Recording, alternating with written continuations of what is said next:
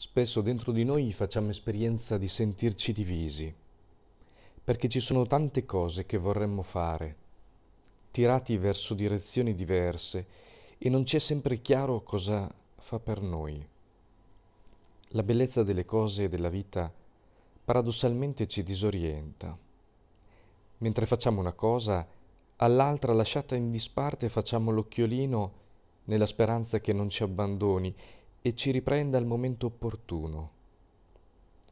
Vorremmo trovare qualcosa che fa per noi, che ci rappresenti, eppure tutto sembra essere così incapace di manifestare ed esprimere il pozzo senza fondo del nostro desiderio.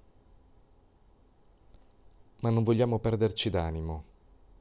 Già tanto abbiamo realizzato e ogni tanto fa bene farne memoria ricordandoci che la vita procede giorno dopo giorno e un passo alla volta. Lasciamo che il desiderio ci entusiasmi, ci renda disponibili a realizzare, anche se presto ci verrà chiesto di lasciare andare le cose passate per nuove espressioni del vivere più amanti e capaci di accordarsi al desiderio che muta nel tempo. Questo non trattenere sembra essere una scuola di povertà, quella che si traduce nel paziente lavoro di abitare questa precarietà senza giudizio, per riscoprire che ogni giorno è davvero unico e il presente è il nostro tempo. Per questo vogliamo camminare per non lasciarci fagocitare ma da quella, da quella, proiezione nel futuro che diventa fuga tutte le volte che non si traduce in un passo concreto del vivere.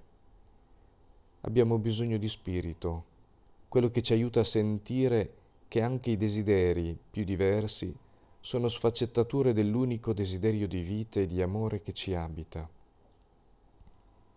I desideri dicono le possibilità di vita che ci sono offerte e che possiamo compiere la fatica che sentiamo ci umanizza, è quella che procede verso la liberazione, chiedendoci di tentare e rischiare per riconoscere e abbracciare ciò che oggi ci corrisponde, per provare a incarnare queste possibilità.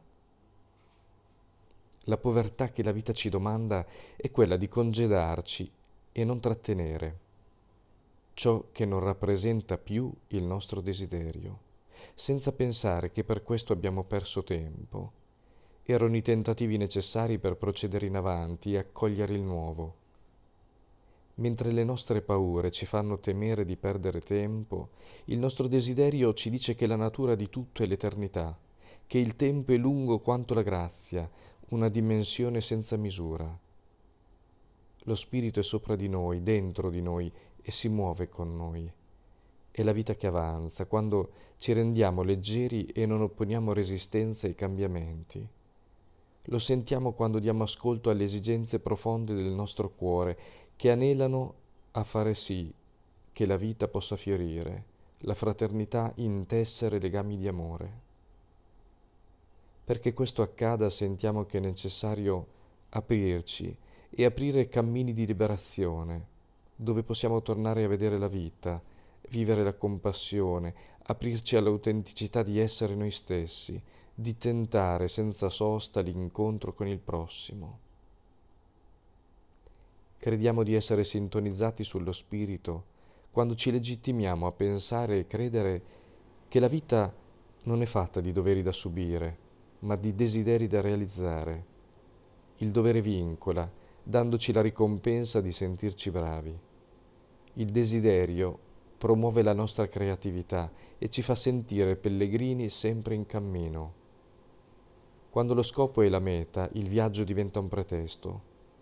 Ma quando accettiamo che sia la maturazione, allora il viaggio è un'avventura tutta da vivere, da gustare, da inventare e creare. Sentiamo di essere sintonizzati sullo spirito quando smettiamo di giudicarci e iniziamo a provare, osare, rischiare, aperti e pronti a cambiare direzione, quella del vento della vita che ci porta al largo dei possibili incontri. Signore, fa che impariamo a non aspettare che qualcuno ci salvi, rimanendo in quello stato di vittime che ci ripiega, donandoci di diventare liberi di darci e prendere quello che il nostro desiderio anela e spera, perché tutto ciò che è tuo è nostro. Donaci l'ironia di chi sa sorridere per accettare che la perla del vivere, quella più preziosa, non sia la prima che troveremo, ma fiduciosi che il nostro cuore saprà riconoscerla. Vogliamo liberarci da quella falsa immagine di te che mentre ci chiama vorrebbe insinuarci il timore di stare attenti. Sentiamo il dovere di aiutarci per liberarci dalle oppressioni che ci bloccano e ci frenano e sentire che tu sei quel vento leggero che sussurra di non temere, perché sei con noi, dentro questo paziente farsi del nostro desiderio. Sentiamo infatti di credere che tu non giudichi, ma soltanto ami e benedici.